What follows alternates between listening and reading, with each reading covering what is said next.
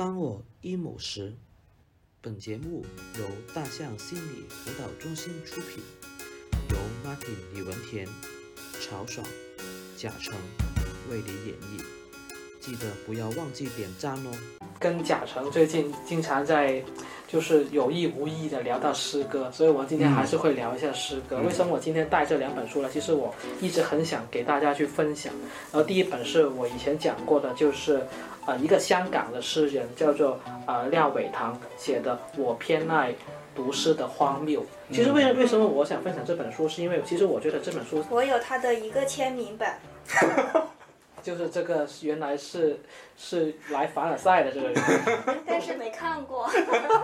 就是我很喜欢他这个名字了。我上次看到阿静发朋友圈，我就觉得，哎呀，这个名字取得真的太好了。哎，其实他是引用的，不是他原创的。他他在那里，他他他有一首，他引用里面有一首诗，他原原原应该是新波斯卡的。对他所以我就是不看书，但我知道书的八卦，我他原本叫做我偏爱写诗的荒谬，胜于不写诗的荒谬。不写胜于不写诗的荒谬。是，的，我觉得这这一句话呢，就解构了一个东西，就是呢，他会认为，就是我们现在时代有一种氛围，就觉得你写诗有什么用呢？你写诗这件事情本身就是荒谬的，但是难道不写诗就不荒谬了吗？他把不写诗跟他并置起来都是荒谬的，但是写诗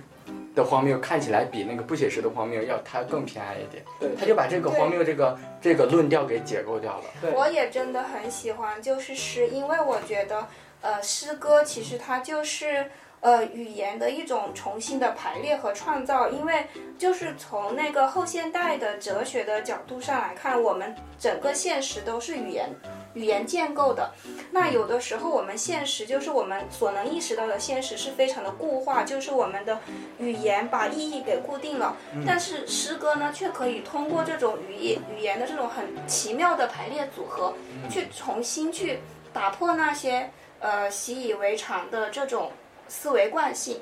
所以可以带来一种很全新的体验。然后我想跟你们说的是，为什么我分享这本书给你们，是因为我想说一些你们在读这本书的时候未必能够体会到，可能只有我能够体会到的东西。嗯因为廖伟棠呢，他是一个生长在广东，然后后来呢，就是作为就是，呃，可以叫做首批嗯居港人士子女，然后获得了一个啊、呃香港居民的一个身份，然后就到了香港的这样的一个人，然后他生活的轨迹就是广东，然后香港这样子。然后这本书呢，其实它更多的是引导大家如何去鉴赏现代诗了。就我觉得，首先这个真的是很难得，因为要重新把我们现在不是现代诗的读者拉回到这样的一种啊、氛围里面去，本身真的是一个功德无量的事情。嗯但除了这个以外呢，我会发现廖伟棠他每一个章节他都会举一些他欣赏的那个现代诗的例子嘛。所以这本书不是他的诗集，而是他对于这呃现代诗的一个解读和推荐。对，我可以铺路。我可以给你读一下它的目录是怎么怎么怎么写的。嗯，啊、前面几章是新诗与古诗水火不容吗？哦，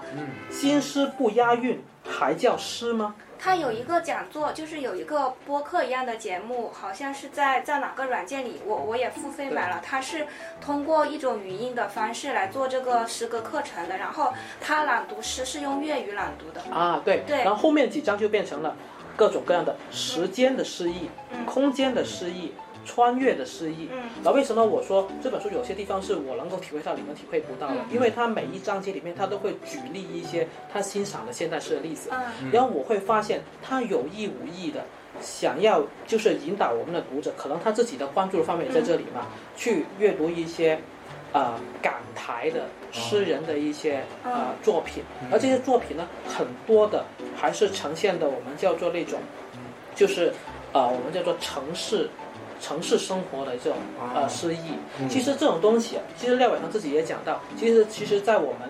呃中国文学里面，尤其是现当代文学里面，呃，城市写作其实是城市文学是很少的。是是的，啊、举个例子，莫言，莫言的啊、著作，它大部分都是乡土农村经历、对乡土写作有关系的。嗯。真正的这种城市的描描述其实是很少，嗯所以会变成好像我我可能作为一个从小在城市长大的孩子，我知道那些东西写的很好，但是距离我自己的人生经验，其实真的是隔很远，嗯，就变成了。很很悲哀的是，我经常会感觉没有一个公认的优秀的著作能够去承载我的成长的经历。嗯然后同感，廖伟棠的呃举例的这些诗歌里面，其实有这个东西。我记得印象很深刻，他举例一个香港诗人，他写一首很简单的诗歌，在应该是在那个关于穿越的诗意的那个篇章里面，他写到的，嗯，就是那个诗人他呃本身好像是个媒体工作者，嗯。所以他呃每天晚上都很晚才下班，嗯。然后他下班了就怎么回家呢？就坐小巴回家，就是我们说的公交车，嗯香港叫小巴了。就你看，这就特别城市化的一个一个印象。然后他就坐小巴回家，他就看见了跟他同坐一辆小巴的一个乘客是一个女性，他就猜想她可能是一个工厂的女工，嗯然后她的外形是怎么样的嗯，她可能有些什么经历。嗯那一刻，他感觉这个人就像他年轻的母亲一样，嗯就是他能够想象他母亲曾经是怎么样的。嗯然后他们就下车，各自回家。他就从这种短暂的穿越里面又回到了现实里面去。然后这个其实这个是一个很很简单的情节，但是这种就是城市化的经验。嗯对，很重要，其实对我来讲很重要，就是终于有人能够说出城市、汽车、大厦啊、马路之间的诗意。嗯，是的，就是你你说这个，我会想起来，就是因为我就不记得，就是因为我有听过，就是廖伟棠的那个诗歌节目，我不记得是具体是什么诗，但是我还能记得那个感觉，就是呃，我的感觉呢，就是因为他是在用粤语的读那个诗，然后也是呃介绍就是关于城市的经验，然后就是会会给我有一些印象，我会觉得。呃，就即使我自己好像是一直是生活在城市里，就是不管是呃从小城市到中等一点的城市，或者到比较大的城市，但是我会觉得其实我自己并不懂城市，因为我我的体验是这样的，就是因为每天都是生活在一种比较重复的生活里，其实有的时候人会丧失一种对周边的感知，但是当他就是通过一种诗歌把那些非常非常具体的一些细节，就是城市的细节，呃，展现出来之后，就是好像呃会给读者一种一个魔一双魔幻的眼睛去重新去看见这个事事物，对就是有一个不一样的一个感知，就有点像你说的，去为它重重新赋予一种意义和诗意，然后就好像以前那些都不在自己感受范围之内的东西，你会重新的去看见它们。所以我会觉得这样的一些呃写作，哪怕是诗歌，它其实是很有现实意义的。嗯。如果现代人能够重新把这种诗意纳入自己日常的生活的认知里面去，其实你不会觉得生活是那么无趣，或者是你的工作是如此的难以忍受的。嗯。因为真的是古代的诗歌已经去很难去承载你就是当下的一些感受。是呃是的，古代诗歌如何去承载电线杆与 LED 广告屏之间的诗意啊，对不对？但其实我们是需要这样的一种语言去帮助我们说出那种感受的。是的，就是当我当我一个人很孤独的，就是下班走在路上，嗯我抬头看见 LED 屏的广告的时候，我能不能产生诗意呢？其实是可以的，但是没有人帮助我们去描述。嗯，我被我 Martin 安利了，我想看这本书，虽然我也我也非常想看时候能我非常想看，但是 Martin 刚刚说的这种现代经验也是我一直追求的。我当时呢，我最开始读大学呢，进入中文系，大概也在追求这种现代经验。因为我在读中文系之前，我读的很多文学作品其实是白先勇那一脉的，就是白先勇和他的同学那一脉的。他们在台湾呢，讲述现代经验的文学作品呢是比较多的。那当我在呃大陆这边进入到中文系的时候，我发现我们读的还是鲁郭毛、巴老曹。嗯，就会发现，哎，怎么这么的不一样？那么讲述现代经验的只不过那几篇，比如说，呃，穆石英啊、刘纳欧啊、施哲存啊这几个人，什么嗯都市风景线啊，然后就没有了。之后长长达几十年都是处在一种静寂静的状态，都在搞那个什么小二黑结婚呀、大部分都是在搞，包括样板戏啊，都在搞这个。然后当我们在回溯的时候呢，我们又在反，就是大概八十年代的时候呢，又又有很多的作品冒出来呢，我们又在反思过去那几十年发生了什么变化很。喜欢反思。对然后呢，就发现，哎，那我们的都市经验跑到哪里去呢？好像就是张爱玲那个边边角角的，会描写到一些男女之间的那种啊，她她的那个作品里面会有啊沙发呀什么这些。嗯，那么，在其他人的作品里面，就全部都是跟土地啊、农村的经验里面，比比如说我小小时候也很喜欢的一个作家，写的很好，但是比如那个孙犁，有一个人叫是叫孙犁嘛？对他写那个荷花店啊什么写的也很好，包括但是他就是不是城市经验。对，所以呢，我读大学的时候就非常的去迷西方的一些文学作品，因为西方文学作品在描写描写城市上有了嗯更多的经验。比如说，我当时很喜欢一个作家叫波德莱尔，波德莱尔他有有一个有一本书叫嗯。是波德莱尔的书吗？还是后面的人写波德莱尔的书？巴黎十九世纪的都城。然后巴波德莱尔另外一本诗集叫《恶之花》，它有大量的城市经验去去描写一个呃城市对人的一个心灵感受上的那种冲撞。对，嗯，就是我们好像习以为常的，城市倒垃圾都那样去倒啊，但是那个垃圾去哪里呢？他就会去关注被这个城市遗弃的一些东西去了哪里。对，嗯，这种东这种城市就是好像纽约是被挖，巴黎这种城市是被挖掘的很充分的。嗯但是我其实我觉得这种故事或者是这种意境，在每个城市都会不一样。是，那那广州有没有被挖掘了，对不对？嗯嗯嗯，还有上海有没有被挖掘？上海其实算是比较挖掘比较多的了，已经是因为已经有很多的影视啊，或者是他说张爱玲啊，他们有有去起码写过，所以其实为什么我们很多的国人会对上海在那个年代这种摩登的记忆，其实就是通过这种文学来传递的呀。那。我们又可以把现在当下城市的一种怎样的风貌传达给下一代呢？其实我有时候也会有这种焦虑了，就是嗯可嗯能没有性格的，城市你。你这样说，我会想到就是。有些城市它确实是被遗忘的，然后不被言说的，就包括我们自己的日常经验，其实也不一定能够呃被被观察、被言说。然后呃，我会想到我们还是需要一种接近自己经验的表达，只是那种表达呢，也许是通过另外一种语言来进行一个描述。嗯，嗯。刚刚 Martin 说到一个，就是城市没有那个城市的性格，我觉得这是非常非常令人心痛的事情，尤其是像上海还稍微好一点，它有海派作家呀什么的，像有很多的那个地方，它都都在往一个中心靠近，往一个方向发展，都要成为一个呃那种摩天大楼啊，然后证明自己现在发展的有多迅速，但是他自己的性格去哪儿了？这种体验，尤其是当我去爱丁堡的时候，我发现他们。的很多建筑还是两三百年前，甚至三四百年前的时候，让我非常的震撼。另外就是当我在爱丁堡走路的时候，大概晚上七点钟的时候，有有一个人呢，就拿了一个火盆在那里生火，后面点了一盏灯，他拿了一本诗集就在那里念，但是他念的语言我一点都听不懂，因为他念的是苏格兰语。嗯然后我再走了一段时间回要回我的宿舍的时候，当时我那个宿舍在爱丁堡大学旁边，他我就发现一个房子，他那个房子用英文写的就是呃苏格兰诗歌博物馆，他会把他的诗歌这种语言全部收集起来，建立一个博物馆，专门就为他们建一个博物馆，而且。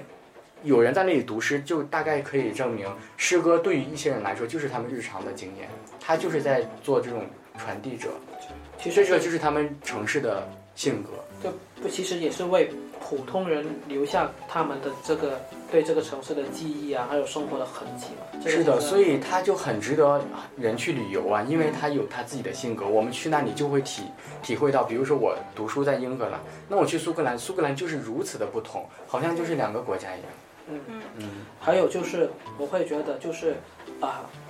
农村的生活的经验跟城市的生活经验，其实本身它没有一个优劣的对比，因为我们其实没有办法自己、呃决定自己出生在哪里嘛。是是。然后其实它有很多情绪上的感受是会不一样的。嗯然后我今天还带了一个布考斯基过来嘛，然后在录播之前，贾成就很很惊讶我会带布考斯基过来。其实我读布考斯基也很奇怪的，就是我读它我会不知道为什么，我总会联想到一个作家叫做劳伦斯布洛克，他写的那个马修斯卡的系列的一一系列的这种呃我们叫做犯罪小说那种，不能叫做呃推理小说那种犯罪小说。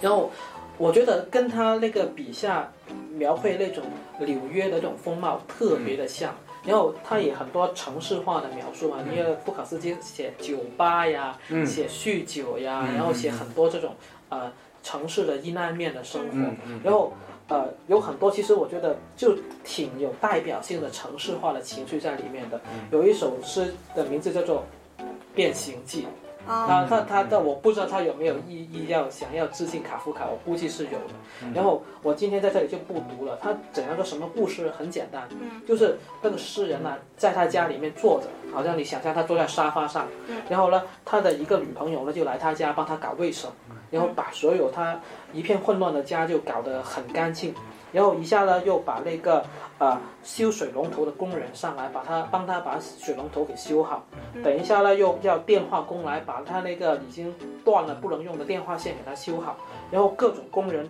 就忙里忙外，把这个诗人呃一团乱麻的家呢收拾得干干净净。嗯但是呢，这个这个诗人呢，却却觉得很不好受。嗯，然后他写出了，我觉得整本这个诗歌精选集里面我最喜欢的其中一句话。他说：“我甚至无法找到一只可以交谈的蟑螂。”嗯然后他有一种特别的孤独感，在那个家变得井井有条。他觉得井井有条到好像已经不是他的空间一样的时候，嗯他产生了孤独感。他说：“我甚至没有办法找到一只可以交谈的蟑螂。”嗯，就我会觉得这句话就是农村的诗人不会写出来的，因为农村你永远可以找到蟑螂。嗯 然后是一种你身处在一个像盒子一样小的一个所谓叫做家的空间，一个一个城市里面嘛。你觉得这个地方它无论是如何凌乱，凌乱是什么？是你生活的痕迹，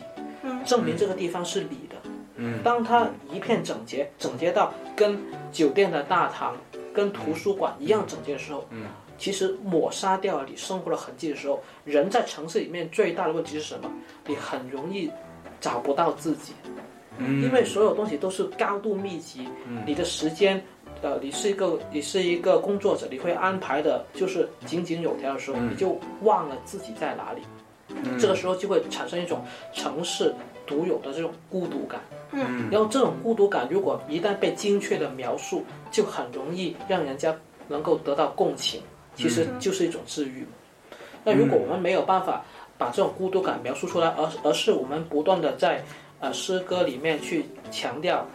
看见空旷田野的感受，或者或者是在啊、呃农村里面呃跟自然接触的感受，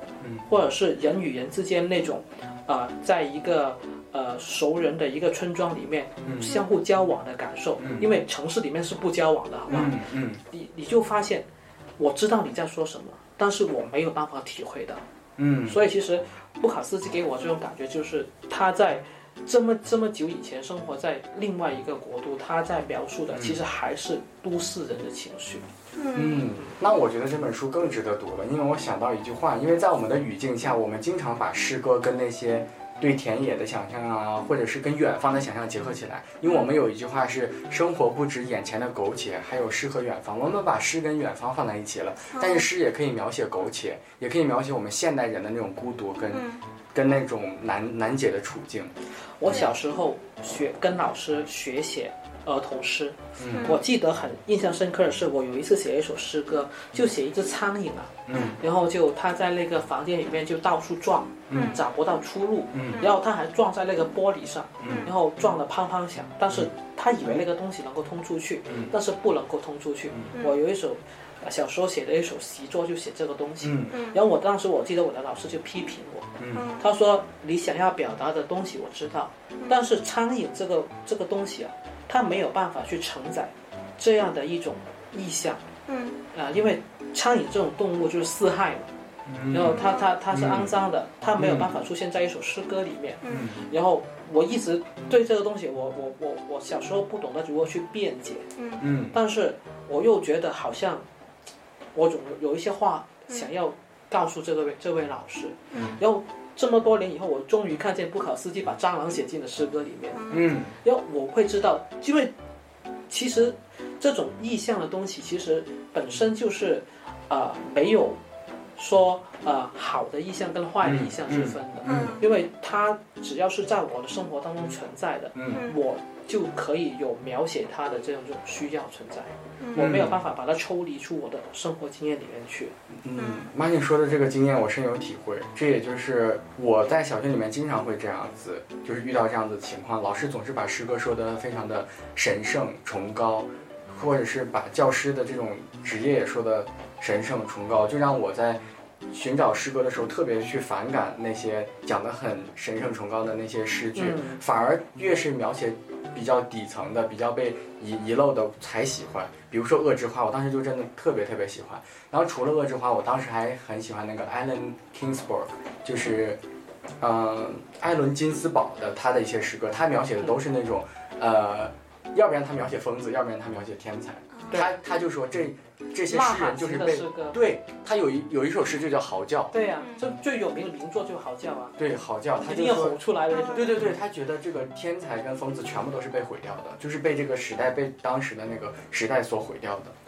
对，然后我我就想分享刚才听 Martin 讲，就是那个儿童诗的那个经验，我我突然想起，就是我老公给我讲过的一个故事，就是他有一段时间他是做了一个工作，就是呃教小朋友去搭那个像乐高积木一样的这样的一个工作，然后他就跟我说，当时一个小朋友跟他说他长大以后的愿望。然后我现在回想，我会觉得那个小朋友说的话也有点像一首诗，就是很好笑。他就就是说他长大之后想当什么？他说，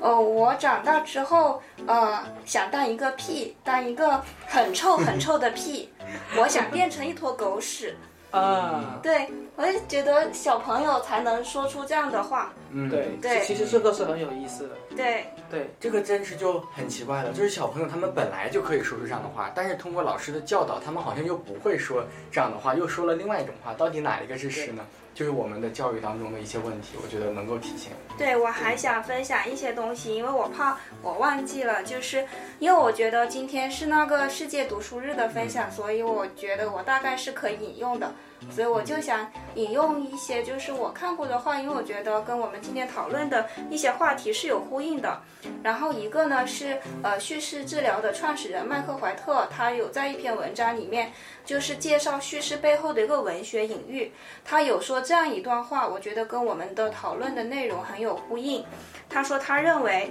呃，一个好的文学作品应该和读者之间呢有一个空隙，或者说有一个距离，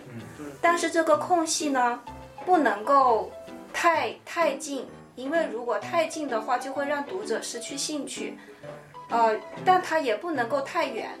如果太远的话，就会让读者感到呃浩劫，然后无法靠近。嗯对，因为这个就会让我想到我们今天讨论的，就是说那个诗歌是怎么样既接近我们的日常经验，但它又完全，它又不完全等同于呃日常经验，而是跟我们的经验呃保持了一些距离。嗯就是说，一个他说到一个好的文学作品呢，是要能够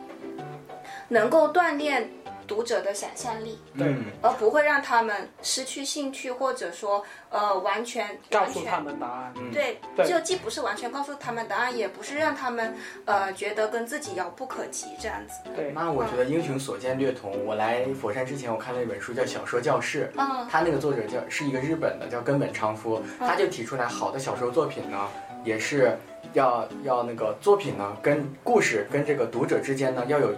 一百步的距离，哦但是呢，那个呃作品呢，要向中间走五十步，然后读者呢，要向中间走五十步，他觉得这样子的小说才是成功的。对，然后还有一段也是引用，就是说，呃，关于我们谈到的，就是说读读书或者读诗，然后有用没用，然后这样的一个话题。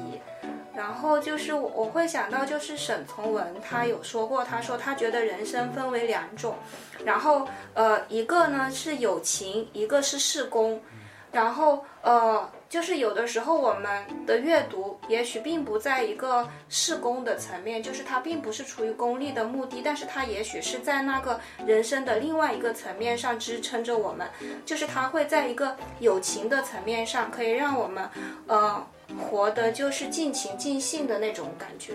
嗯，对所以其实因为我已经做心理咨询做了有呃一段时间了嘛，其实我也会觉得心理咨询的一些理念也会对我的写作产生影响。嗯，呃，之前我不是写了一批和心理咨询有关的故事嘛，嗯，然后有些编编辑老师就会告诉我，为什么这故事这么短，写到这里就没有了。嗯啊，好像他们会有一个期待，就是说，呃，这个故事会有一个很完整的 ending，又或者是你会解释为什么你要对这个咨询故事里面咨询师为什么会来访者对来访者做这些事情，然后来访者后来又产生了怎样的一些影响。嗯，其实这个我觉得后来我自己去反思嘛，嗯可能真的是对。因为我对心理咨询的一个理解，嗯。以及是可能是以前阅读很喜欢的一些禅宗的公案的故事，嗯是很短的那些，都是几句话嗯。讲了等于没讲一样那些故事，嗯。就会对我的写作会产生影响。我会觉得好像我写个故事，我会特别的信马由缰，就我觉得写到这里，那个意意向到了，那个意思到了，我就没必要写下去了，嗯嗯我也没必要说非要把每件事情讲的这么完整。大家才知道是什么意思，因为我又不是在编教材，对不对？嗯然后哪怕它是一个心理咨询有关的故事，嗯。我会觉得那个意象到那个位置，到那句话，它已经到了，点到了，嗯。它就可以结束了。嗯。然后会有一种变成了一种很特别的一种格式的存在。然后所以后来这些编辑老师给了我建议，其实我有我也虚心的听完之后，我一直在想我怎么去改，但是改着改着，我又发现好像又不是我原来想要的那个东西了，所以我有时候又会想，我是不是应该去维持它那个风貌了？嗯它就有有点像那种长篇的这种叙事诗一样的东西。嗯就是他讲到一个意象，它也其实也是一个故事，但是它有很多东西还是很开放的，它并没有完全的要把一个答案告诉你的意思。嗯啊，其实这也是一种阅读的体验嘛。嗯，这个也是一种，我觉得 Martin 也在分享一种非常奇妙的一种创作经验。我已经跟这种经验很很远了，我好久没有写东西了，尤其是故事。那么也就是创作者跟这个作品之间的一个关系的问题，是创作者他能够创作出创造出构思构思出，然后能控制这个故事，还是当这个故事它呈现出来的时候，它有它自己的脉络，他自己知道什么时候该停止了。嗯，好像 Martin 最开始他有尊重这个故事，他觉得故事到这里，他就有了一个终止了，或者是留下一个开放的、意犹未尽的一个东西就可以了，他就这样被讲述就可以了。对，而且我是那种，因为我不是个就是全职的写作者，嗯。我是那种特别的。呃，崇尚那种内心那种写作冲动的人，嗯。就好像我想到一个故事，嗯。我很希望能够把它记录下来，表达出来。嗯。当那种冲动，当那种热情在我心里面消失那一刻，我就觉得我应该停笔，嗯。就是我会很很很去呃遵从他，我不会去强迫它那种、那种那种那种念念想在我的心里面是否存在。对嗯。我，我听到 Martin 的分享，我想到的就是说，一一个人自己的偏好，还有这个世界对自己的标准，我觉得这个中间的，让我想到这中间的一些挣扎，就是像我开始说的那个友情跟事工，因为有的时候我们好像在在做一些事情的时候，没有办法单纯的选择一面，就是会会有一些是自己喜欢的，但是有一些呢，我们也会希望它要出一些成果，就比如说我我我之前我们之前讨论的，包括读书的成果也好，做什么事情的成果也好，就是说。呃，这两者之间，我觉得会有会有一些挣扎，所以我我其实我刚才在想的一个问题是，呃，如果就是说，呃，做一件事情，它不是一个，它是不能够带来就是预期中的一种功利，就是它不是完全是功的，或者说在施工那个方面，它其实是做的呃不如自己的期待，我们还呃也不如别人的期待，有可能。那我们还会不会喜欢自己做的事情？然后我想到的就是说，我有一天的一个经验，就是呃有一天呢，就是我很累，很累了呢，我就调休了。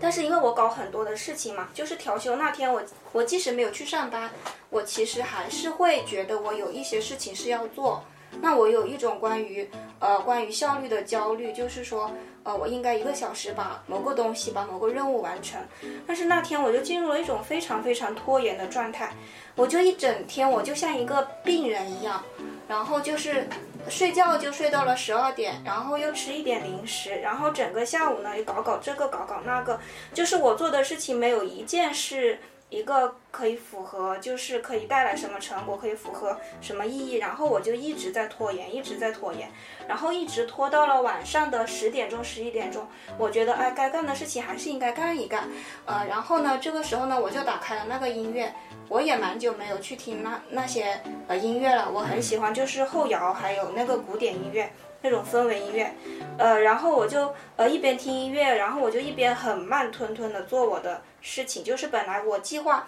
一个小时做完的事情，我可能计划一天要做十件事情，然后我就完全放慢了我的速度，我就没有要去完成这个任务，然后我就做的非常非常慢，就是把速度放慢了十倍吧。但是我就很喜欢那天晚上的那种体验，然后我也很喜欢，就是那天就是没有什么目标，什么没有什么也没有什么追求，反正就是我感觉那天呃整个的时间和空间对于我来说呃是很荒芜的，但是我有点喜欢那一天的那个经验。其实就是一个空空旷原野的体验，对对躺平真好。对对对，躺平真好。对，好，其实。曹爽也点到了，其实今天我们要讲的一个很重要的话题，就是世界读书日到底要提醒大家什么？就提醒大家多读书，然后或者是让阅读重新变成你的习惯。其实他的那个呃，要达到这样一个目标，其实最重要的还不是说告诉大家读书多有用，嗯，我觉得还是要鼓励大家通过阅读来获取一种可能只有阅读才能够带给人的一种乐趣。你得享受这个事情，然后然后你才能够让阅读回到你的生活当中去，不然的话你就啊总想在他那里去找到一些有用的工具，然后你就会没有办法去真正的享受这件事情本身的这种意义，会有一种刻意的然后自讨苦吃的感觉，就好像其实我觉得学习也是本来就是为什么要学习呢？因为它本来就是很快乐的。我们我们要可以满足我们的好奇心，我们探索未知的领域那个过程就是很开心的。但是好像在我们的这种，呃文化跟成长环境里面，不断的被建构成一个你要呃正襟危坐的呀，然后就很痛苦的呀，然后才去学习读书，好像跟这个被绑在一起了。对我我会想到一种可能的阅读状态，就是呃因为我我开始也会听到说呃多读书。这这个我就会想到，就是其实现在，呃，多读书就是会有很多各种各样的书单，包括我们现在购书变得越来越人生必须要读的一百本书。对。其实我会在想，就是可能就是呃多读多读书，这个就是有的时候我觉得也也可能会带来一种焦虑，就是呃最大的影响就是说可能会让自己在这个速度上，在效率上，我很认同 Martin 讲的，就是说不是要通过一种有用的角度去去去探索这个书对自己的意义。嗯。这种数量的焦虑我也有体验，就是因为我会觉得，如果如果在这种焦虑下的话，就是包括我买了好多好多的书，然后我都没有时间去看，然后如果我很着急的要去。呃，从书中去索取些什么的话，我觉得其实我人跟书的关系也是很奇怪的。然后我整个人我失去了一种主体的地位，就是我会感觉我自己好像也成了一个工具，成了一个被异化的一个东西。对，我就曾经这样异化我自己，也就是我为什么那么讨厌量化的原因。我曾经用量化管理来管理我自己的读书，因为我之前呢，我每读一本书呢就会记下来。然后我一一年呢，我就知道我这一年看了多少本书。哎，以前也是，我我觉得那些工具挺有意思，对于我来讲也挺有成就感的。但是我真的没有办法做到，我很讨厌去输入、记录这些东西。我去记录了，我去输入了，但是我就会有一种焦虑。比如说我第一年读了四五十本，那我第二年发现我才读二三十本，我就会非常焦虑。我这一年都干什么了？我怎么才读二三十本？不行了，我还有一个月，我这一个月我要加紧了。就变成了赶指标了，我到底在干什么？我是在读书还是在赶一个指标项？所以今天世界读书日，我们就不祝福大家在未来能够多读书了，就哪怕是你读一本，享受它吧，这是最重要的。好，我们今天的节目就到这里。